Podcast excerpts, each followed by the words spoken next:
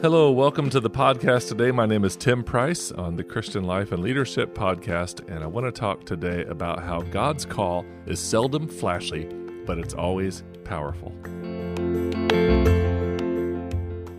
God's call in our lives is not always loud and flashy. In fact, in my experience, it's quite simple and quiet.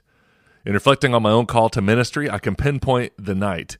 It was a simple worship service at a camp when I was in high school. The camp was actually at the college I wound up going to that next year.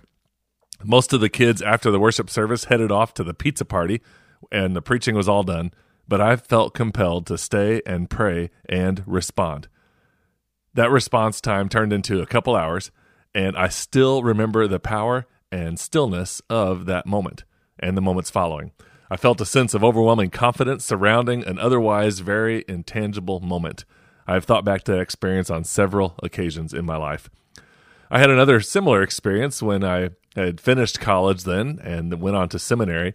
And during my time at seminary down at Asbury in Wilmore, Kentucky, I was copying labels back in the old days for a mailing I was doing for a youth event. And during that copying process of just standing there in the library, looking at those names, it seemed like the Lord was speaking to me and giving me direction in uh, a time in my life when I wasn't quite sure what I would be doing to serve in a unique ministry that grew into what is now Harvest Ministry. And as I was standing there making copies in that school library, that little moment turned into an altar. You can't get much quieter than a library. But God used it to propel me into a realm of ministry that I would have never thought to create on my own. God may whisper a calling, but the calling is not small. Even throughout Scripture, God's invitation was often quiet. I could list several places, but one of the most famous places is the burning bush and Moses in Exodus chapter 3. When you think about a burning bush, there might be a little bit of noise, a little bit of crackle maybe, but it's definitely not loud or crazy. It's pretty simple. But the ramifications from that calling of God on Moses' life have resounded throughout all of history. So we need to be on the lookout for God's call. It may be compelling, energizing, and powerful, but it's probably not going to be loud. How do we discover God's call? By staying close to Him, listening for His voice, and obeying even the smallest things. And I think that's one of the reasons that um, devotions or Bible reading time or prayer time has become known as quiet time over all these years it's a popular name because I think that is how we are able to hear God's voice leading us and speaking to us. When we are quiet before Him, then we are able to understand more of who He's calling us to be. So, where are you sensing God leading you? His still small voice calls every believer.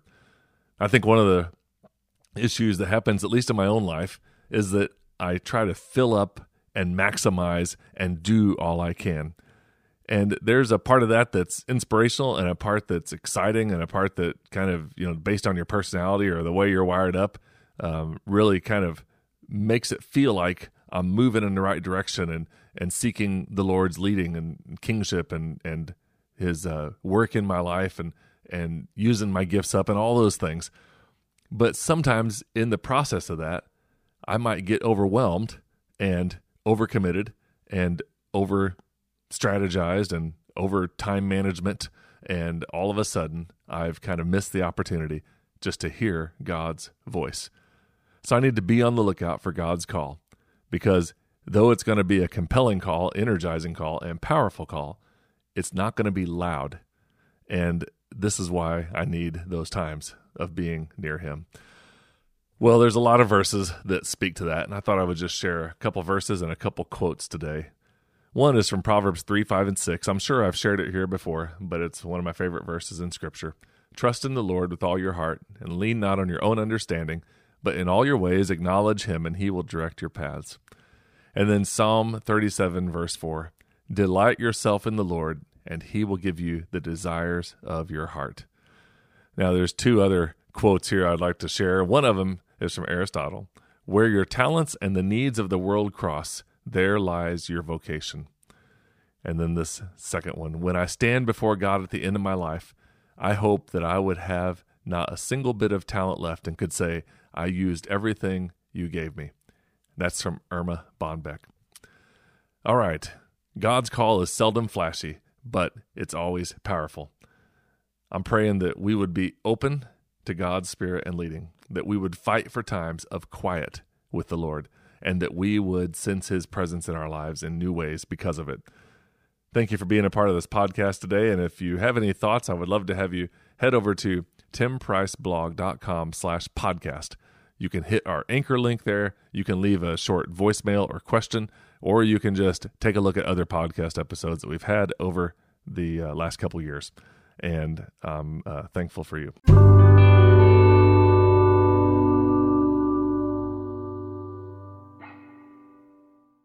Hey, want to come back on real quick here just to announce and to invite you and your church, if you are in our geographical area, somewhere around Illinois or the Midwest in general, to be a part of a couple conferences we have coming up in the spring. Now, these are for this spring, but we sort of have them every spring, at least for the last 20 years. So you can uh, put it on your calendar for next time around.